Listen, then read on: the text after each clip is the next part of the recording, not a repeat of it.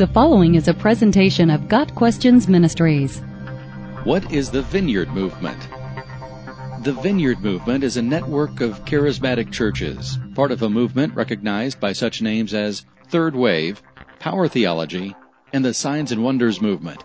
The Vineyard Movement's founder, John Wimber, formed five churches in 1982 with the goal of forming 2,000 churches by the year 2000. The stated goal of the Vineyard Movement was to combine the best of evangelical thinking with Pentecostal practices. Churches in the Vineyard Movement are evangelical in nature and orthodox in their basic doctrine. They hold to salvation by grace through faith and are very concerned with spreading the gospel of the kingdom through power evangelism, demonstrations of the miraculous. What makes Vineyard churches distinct from many other evangelical groups is their emphasis on the sign gifts of the Spirit. Members of the Vineyard movement place a premium on experience.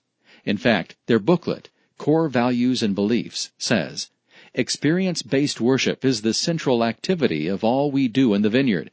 We experience God's presence as a palpable reality when we worship. Page 5. This experience-based reality and seeking palpable manifestations of God is characteristic of charismatic teaching. Of course, there is nothing wrong with experiencing God in worship or in daily life, as long as experience is not allowed to compete with or supersede the Word of God revealed in the Bible.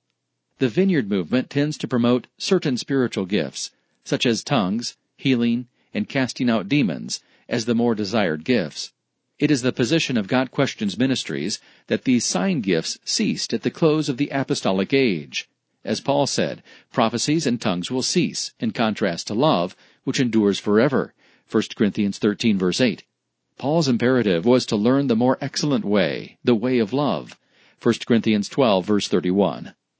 The initial goal of the Vineyard movement, to combine solid evangelical theology with Pentecostal expressions of the Holy Spirit, was admirable.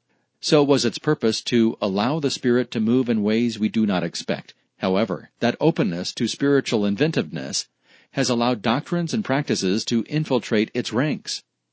For example, the so-called Toronto blessing began in a vineyard church. To their credit, the vineyard movement recognized the danger of the Toronto blessing and has distanced itself from that particular phenomenon. The vineyard movement is not a cult. Rather, the vineyard movement is part of the body of Christ that emphasizes the worship experience and seeks the miraculous gifts of the Spirit.